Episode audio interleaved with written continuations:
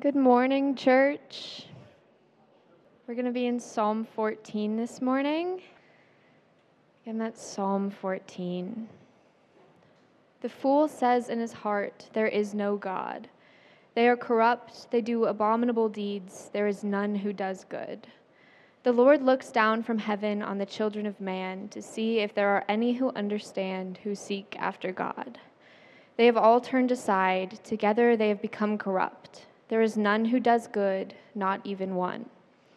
Have they no knowledge, all the evildoers who eat up my people as they eat bread and do not call upon the Lord? There they are in great terror, for God is with the generation of the righteous. You would shame the plans of the poor, but the Lord is his refuge. Oh, that salvation for Israel would come out of Zion. When the Lord restores the fortunes of his people, let Jacob rejoice, let Israel be glad. This is the word of the Lord. Thanks, Maddie. Good morning. Uh, my name is Tyler, and I have the honor and privilege of serving as one of the elders here at Grace City. And um, it's a tremendous honor anytime we get to break Pastor Matt and have an opportunity to meet with you and speak with you. And so, uh, just very grateful to be here with you today and excited to continue our summer in the Psalms and focus on this text from Psalm 14.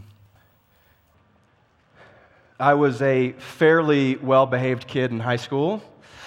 Um, my mom's going to smirk when she watches this later today, but um, I went to a small Christian school in Middle Tennessee, and um, did the regular thing in high school, uh, got okay grades, uh, participated in athletics, and really enjoyed sports. And then had a core group of friends, um, about six or seven guys that to this day are still uh, fairly good friends. But back in that day, it was not uncommon for us to spend entire weekends together, the seven of us.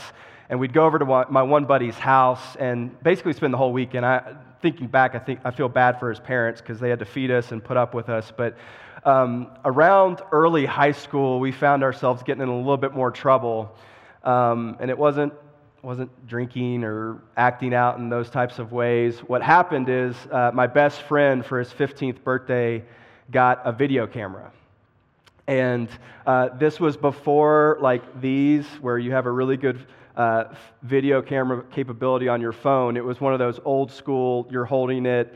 And um, we thought we wanted to make movies, but we, we determined we weren't very good at that. And so we did what most young guys do. Uh, we filmed each other like wrestling, which always ended in a fight between two people, or other pranks and funny videos uh, together.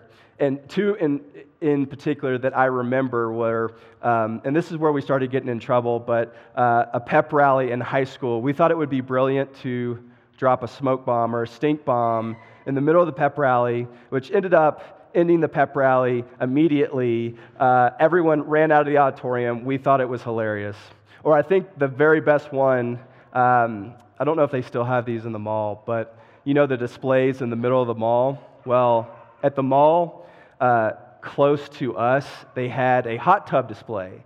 And at one point, two of my friends uh, went in and they had their swim trunks on and a t shirt, and they got into the hot tub, pulled out a newspaper, put on sunglasses, and pretended to uh, just be hanging out in the hot tub, which uh, you probably know the rest. Security got there very fast. Uh, we got kicked out. Of course, we were hiding behind a pillar filming it, thinking it was hilarious.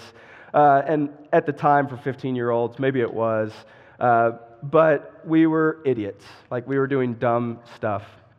And these are uh, dumb examples of knowingly like sinning and breaking laws in these cases where um, we knew we were getting trouble and almost kind of wanted to get in trouble. But I use these examples to kind of level set us when we look at this text of what David is seeing in this psalm of um, he's seeing actually very serious sin from people, mostly the Gentiles in this time, and it's destroying his heart, and he is calling out to God for refuge and for a Savior. Um, if you're a note taker, I'm going to give you our path this morning. We're going to identify four observations in this text. We're going to talk about two truths about God, and we're going to conclude with two ways in which we respond. So, David starts this psalm by calling out fallen people. He's disgusted because he's seen sin against God. Look with me at verse 1. The fool says in his heart, There is no God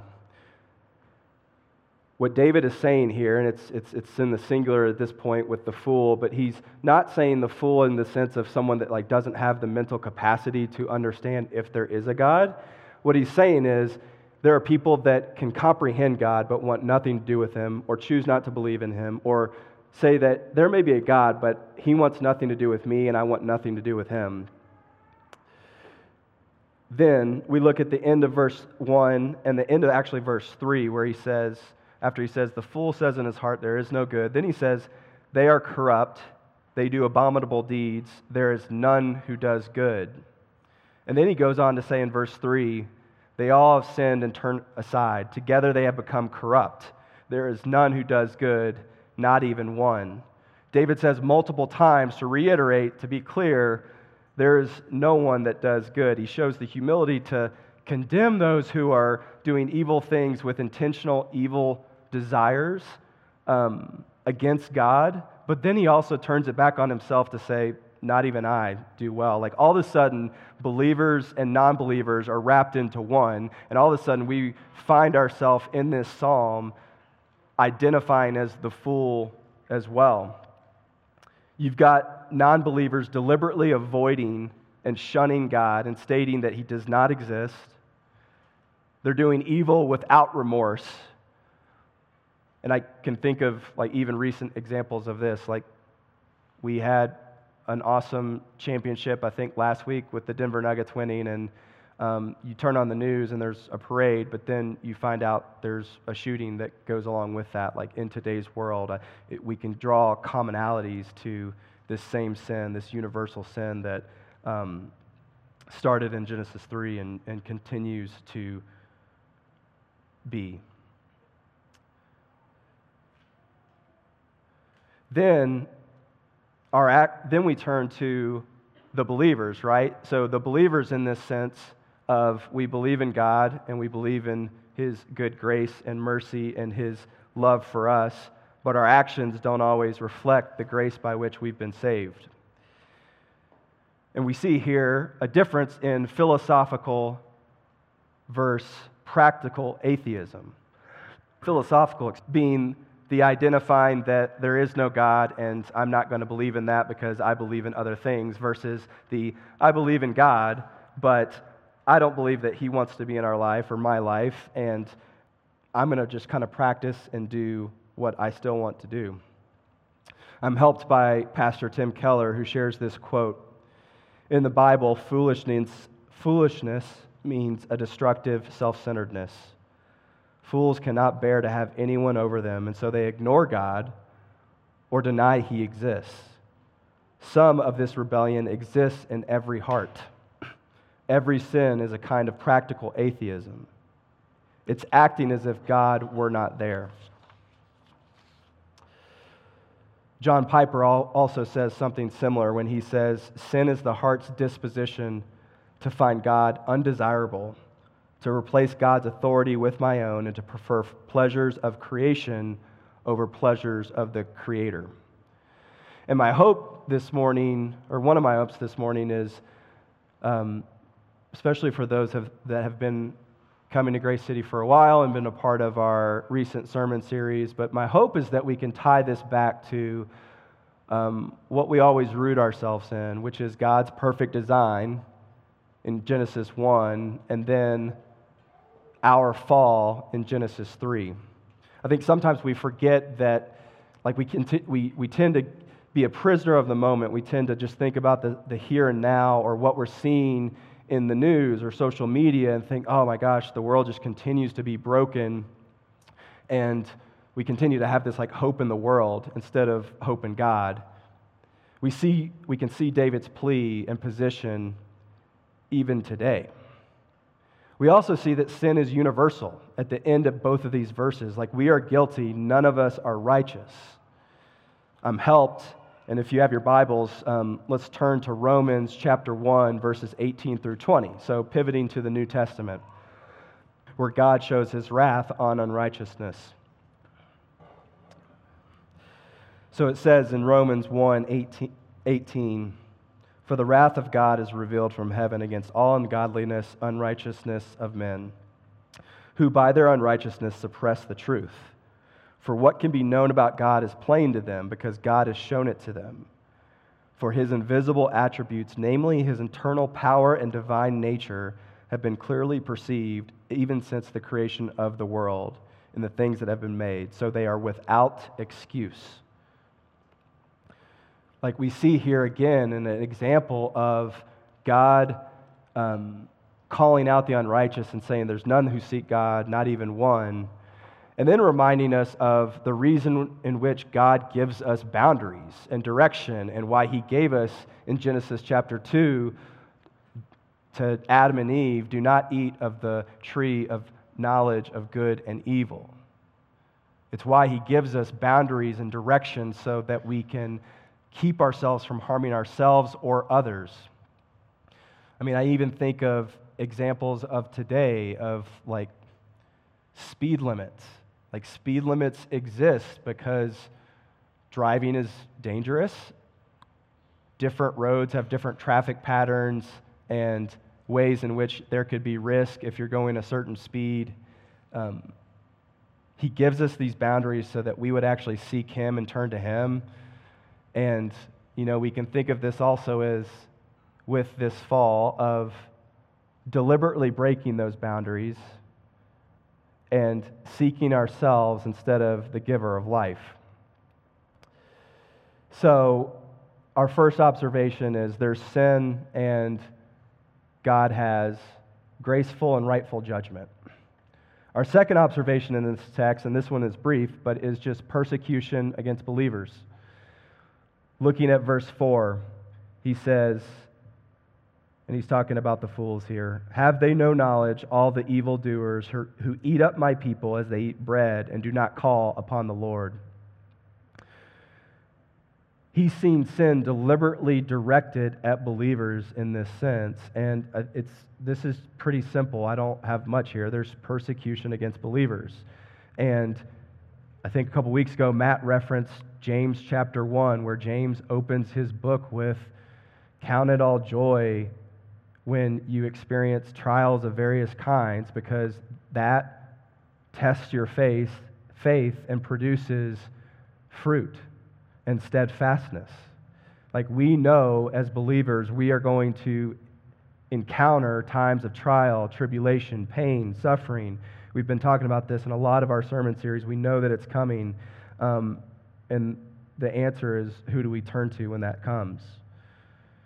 I think even in today's world, not political, but even in culture today, think about times in which we hesitate as believers to speak up over potential backlash with things that are going on in our world, even this month of the year, of ways in which we'd um, experience persecution. And you can see this in the news every single day at this point. Next observation, number three God is our refuge and our defense. And we just had a beautiful song where we sang about God as our defense.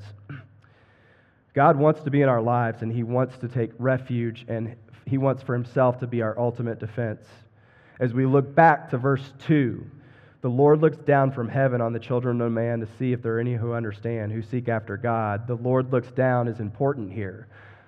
There's multiple times over the course of history, and, and especially the Old Testament, where we see this same type of phrase in the Bible of the Lord looking down. And most often than not, it is out of judgment and sometimes out of wrath, but that is built on love and grace and seeing his beautiful creation broken and wanting to be in our lives. You think of Adam and Eve that we just talked about, or Sodom and Gomorrah. There's other multiple areas in the Psalms where God is looking down and he's taking interest in his people, taking interest in us. Now let's look at verses 5 and 6, where he continues to talk about the fool. in verse 5, he says, There they are in great terror, for God is with the generation of the righteous. You would shame the plans of the poor, but the Lord is his refuge. God wants us to be in our life, and he wants us to take refuge in him. He wants to be our ultimate defense. So, with Matt, you get really cool examples of like coffee stories with Maddie or like goals and hockey wins from the boys. With me, everything is going to be daycare related because that is the season that we are in. So, my wife and I had the joy of becoming parents um, recently. Our daughter is 10 months old, and we started her in daycare earlier this year. And I think for the parents in the room or friends of parents, you can probably all attest. I'm looking at some of you now that daycare is both a blessing and a curse. It's a blessing in that there are people that are crazy enough to want to watch your kids during the day. Uh, it's a curse in that I would guesstimate that you're sick about 80 to 90% of the time uh, from the cesspool of mucus in that building. Um, case in point, with a little bit of what's going on um, right now. Last week, or two weeks ago, seems like it's now, uh, we were in the middle of a family cold, and um, one night, Kim and I are laying in bed, and it was a, it was a weeknight, and um, Hadley was in her crib, which is right down the hall from us, and continuous crying, coughing. Kim and I are both coughing ourselves, like unable to sleep, and so don't judge me, but I was like, I'm going to go get her and bring her in with us, and we're going to co sleep. That's, I think, a rule in one of the books or some of the books. I didn't read the books, but um, uh, you're not supposed to do that. But anyway, I was like, we're going to suffer together. Um, so I went into her crib, and um, she's sitting up, which is a new thing for us, which is kind of fun. And she like lifts her arms up, and in that moment, like, is reaching up for me, recognizing somewhat the character of her father of i'm going to get her and bring her with me. And so i get her up i go in our room. We try to put her in between us with like our pillow fort around her and still won't go to sleep. So finally kind of roll her over i put her on my chest just kind of breathing with her rubbing her back singing her songs um, and finally she nestles her head like right between my neck and my chest and pretty soon she's fallen back to sleep. And I remember in that moment, um, normally would have a sincere lack of patience and frustration. I just said a prayer to God, like, thank you for this gift. Like, thank you for the gift of being able to be a father. And thank you for the small reminders of things like this that push me as a son to you of what you want to see out of me. Um, like, God intends for us to do the same. She knew in that moment that we were her safety and shelter. God wants to be in our life, and He's hungry again to be our refuge, to be a refuge in a world that He created and that we broke.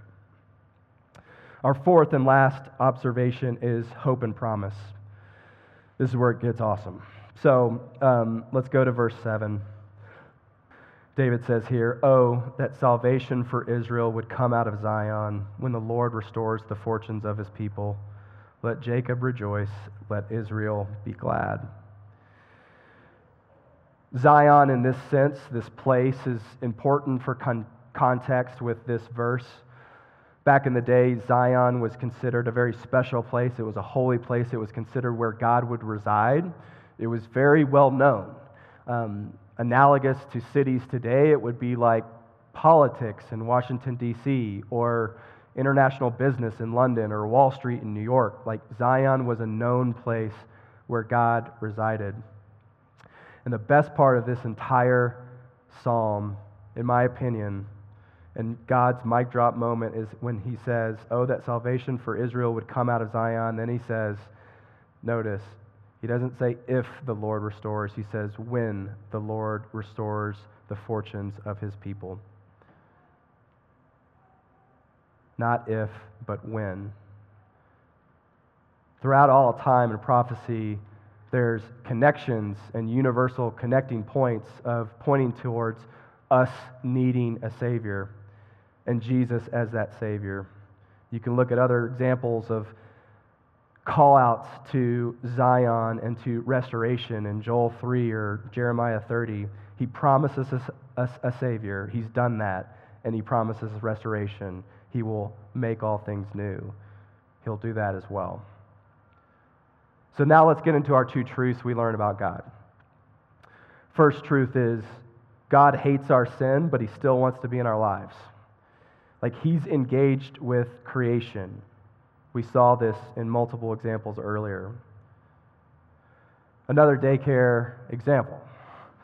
So, um, and this is a quick one, but one of the best feelings in the world is after a long day at work is the joy of going and uh, getting to pick up our daughter. And um, one of my favorite things is walking into that door of the daycare. And at this particular time, with these kiddos, they're all um, on the floor doing something.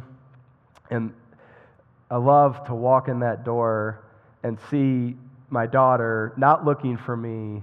And I, I love to say Hadley and see her look up and smile. She's got all these weird teeth right now and smile. And then, like, she just like army crawls as fast as she can over to me. And like that feeling of getting to pick her up in that moment and know that she wanted to be with me. I imagine God looking down in times of stress and suffering, and I imagine Him wanting that same feeling. His creation eagerly calling out to Him, trusting Him, and running towards Him. Our second truth is He's our refuge, and He's lovingly full of grace. I loved what Terry said in the video earlier of God as our security.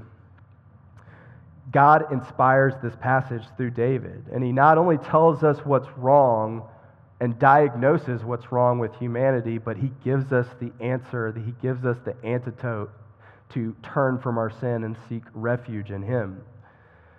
Some of you may know this story, and I'll keep it brief, but in 2019, I was um, diagnosed with cancer. And I remember one of the worst parts of the process was the unknown. Like, not even necessarily the mortality of the unknown, it was just more the unknown of what was happening, like what was happening and what were we going to do about it. And there was about a two week period in between my surgery and then um, the next step or phase of the process, which would be determination of type of therapy. and I remember those two weeks felt like a lifetime. And what we were waiting on was pathology results from the tumor that they re- removed to tell us all right, we got to figure out what's going on here, and then we're going to figure out how we move forward. and I'll never forget, I was at my house. Um, my mother was visiting because uh, it was right after surgery. We had, a, we had a friend over that wanted to visit as well. and I'll never forget getting the call from the doctor and seeing it on my phone. And I, I eagerly ran into the office and put it on speaker, and I'm like leaning over my desk and I've got my pen out and I'm like, okay, I'm ready. And he tells me and he says, okay, it's 70% this, 20% this, 30, 10% this, um, and says, this is what the tumor was made up of. Our next step in the process is we're going to refer you to a medical oncologist. I've already made that call. You're going to meet with them next week. but here's the good news. Uh, this is treatable. By God's grace, this is treatable. He didn't say that, but that's what I was feeling. and we're going to get a very precise plan of how to treat this. Like, similar to receiving this diagnosis, God diagnoses our hearts with precision in these verses, and He provides a very clear path for change and for restoration in Him. Now, let's get to how we respond. And again, I think these are simple. The first is just seek after him. Get in the word, read his God inspired word, pray, pray with other people, talk about scripture with other people, be a part of discipleship. He is the key to everything, he is the connector, he is the antidote. a friend uh, recently educated me on a, a toy that could be found in cereal boxes back in the day uh, that was called a decoder ring. And if I did my research right, um, the way that this ring or this thing worked was it was similar to like a, a metal wedding ring that you would get a puzzle and you couldn't solve the puzzle unless you had the ring. And the ring would have corresponding symbols to corresponding letters so that you could determine and uh, figure out the puzzle.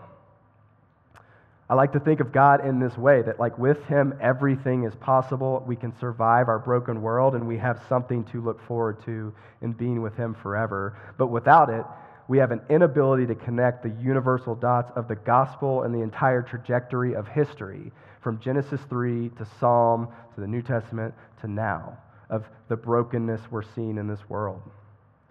And speaking of brokenness, David starts this psalm with the fool.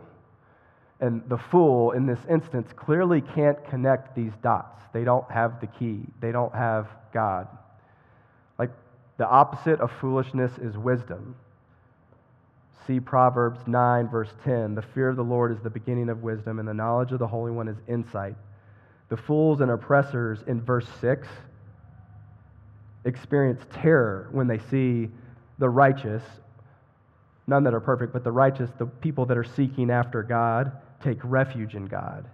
And it's important to point out that they're not in fear, they're in terror. And there's a difference between fear and terror. Fear is the human feeling, according to Google, when a threat is sensed or perceived. Fear readies the body both physiologically and psychologically for action. Terror is an extreme and unexpected jolt. Like if Kim and I go home today and we walk in our house and there's a big snake in the living room, I'm probably nudging her and running out of the way. Um, says a lot about me, right? But I, I, I hate snakes and I'm scared to death of them. Like I would be in terror. I would run out immediately. Uh, Kim may have to handle that. I know she would well. Um, Fear is when you recognize something, a threat, and you form an action to do something about it. Fear, in this sense, is seeing that God hates our sin and he has rightful judgment upon that, and that the only next step and the right next step is to turn to him. So, like, how can we apply this to our lives? I think fear of the Lord comes with wisdom, and that's what he tells us. But in what areas are we failing to do that as humans? And how are we thinking about that in the ways of the different circles in which we live, right? Of am I seeking wisdom in the Lord in work, in my workplace, or in social settings, or with family? He wants to be the center of the attention in all of that, and he rightfully deserves that. The last response is live with evangelical hope. We're going to see throughout the Psalms a lot of times where David will end with a call for hope. David puts his tr- tr- trust in God and he hopes that he would deliver a Savior. And God, through his passage, this passage, says that he is the answer. And God sh- shows us in his promises that he will deliver. He wants us to live on this mission. Like the biggest difference of us being the fool between us and the non believers is that we know we need this Savior. We know that we need this unending grace, and we turn to that. And so, in these two responses, it really means action and how we live for that. But also with hope, I pray that our hope in this is that we would not only have hope ourselves and hope as a reminder to ourselves when things may be bad but that we would also direct this love and hope to other people so that they may experience it themselves. David ends this psalm with this confident plea for hope in God, and I hope that we'll be a people that evangelize our hope in the Lord that we see. So, to wrap up and to conclude, and I didn't have a big idea or theme, but I think it's kind of in this conclusion. So, maybe not write this. I'll, I can send you the notes after if you want it. But um, we've all sinned and fallen short of the glory of God, but lucky for us, God saves those that believe in Him. He saves broken, foolish people that sin against Him often. And He does this because He's full of grace and love. Be aware of the sin in our culture, in our world. Be aware of the disturbing evil and blasphemy against our holy God. Have humility to acknowledge God's hate for believers' sin too? Take refuge in him, seek him always, and live with outward evangelical hope that others may come to love, the, to love Christ, the Savior that David calls for, and the promise that God delivers. Let's pray.